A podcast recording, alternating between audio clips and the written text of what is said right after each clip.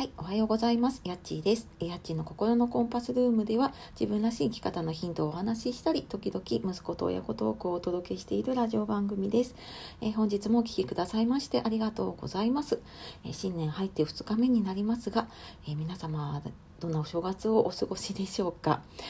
えー、今日はですねというかあの昨日は本当にね挨拶程度の配信をスタンド FM の方でさせていただいたんですけれどもあの今年ねちょっとこの音声配信、まあ、親子トークは今まで通りやろうかなと思っていて、まあ、それ以外に結構私思い浮かんだことをね あの発信していることも多かったんですけれども今までね私が学んできた NLP っていう心理学だったりとかコーチングだったりとか、まあ、そういったのでやっぱりちょっとこう思考を変えるとね人生変わってきたりとか自分の人生を上書きできたりとか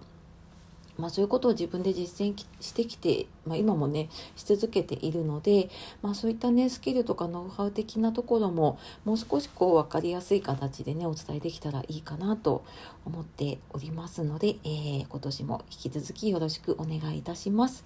で今日はですね、まあ、お正月お休みの方もね多いと思うんですけれどもあのたった一言で仕事も家庭もうまくいくっていう話をしたいと思います。えー、なんかねお正月に入ってちょっとほっと一息ついた時にあなたはねこう仕事うまくいかないなとかなんかちょっと家族にイライラしちゃうなとかねなんか悩んだりとかありませんか？ね、なんか普段は慌ただしく動いてるけれどもふっとこうなんか間が空いた時にねちょっと考えたりとかねすることがあるんじゃないかなって思っています。でまあそのたった一言っていうのはね「そうですね」っていう言葉ですね。例えば何か言われた時にいや違うよって思っても一旦その違うよを飲み込んでそうですねって言ってみると、まあ、自分自身にもワンクッションになるし相手に対しても一旦やっぱり肯定的に受け入れてもらえたっていうことでその後で「いやそうですねでもあのこういう方法もありますよ」とかやなんかこういうふうにすることもできるんじゃないですかっていう提案のような形でね言うともう全然否定に聞こえなくなるんですよね。なのでそのそうですねとかそうだねとか、まあ、そういった一旦肯定をする、まあ、あの柔軟性を持つっていうことにもねつながるのかなあのそういうふうに何か言われた時にあそうですねっていうふうに一旦イエスで受け止めるっていうことをやっていくと、えー、結構ねうまくいくことがあるかなと思います。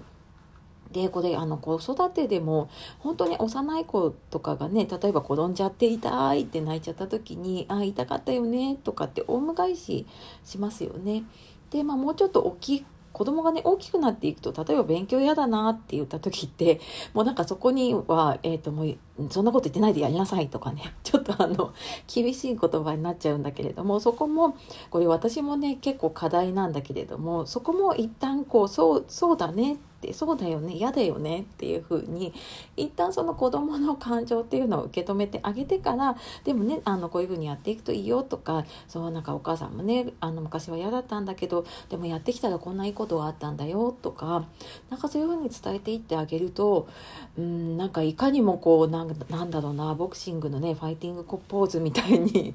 なるとお互い戦闘態勢になっちゃってねあの余計にこう勉強もしないわ何もやらないわってなってってしまうので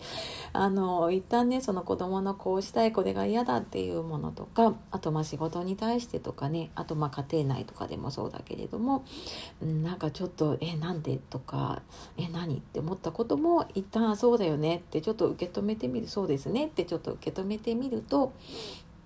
まあ、その後の言葉がすごいあの柔らかくなる、まあ、クッション言葉にもなるのでねちょっとやってみると、えー、今年ねあの仕事だったりとか家庭とかが少しうまくいくんじゃないかなと思います。でこれ最初からやっぱりうまくいかなくって私も時々や時々思い出してできるんだけれどもやっぱりねついつい感情的になっちゃうんですよね。だけどあのやっていくうちにだんだんそういう癖がついてくるしでそうするとやっぱり人間関係良くなっていくので結果ね自分のためにも相手のためにもなると思います。なのでちょっとね今日はたった一言で仕事も家庭もうまくいくっていうことで、まあ、そうですねってあの肯定で受け止めるっていうお話をさせていただきました、えー、今日も最後まで聞いてくださいましてありがとうございました、えー、皆様素敵な一日をお過ごしくださいああとね、いつもあの、いいね、コメントレター、本当にありがとうございます。ではまた次の配信でお会いしましょう。やっちがお届けしました。さようなら、またね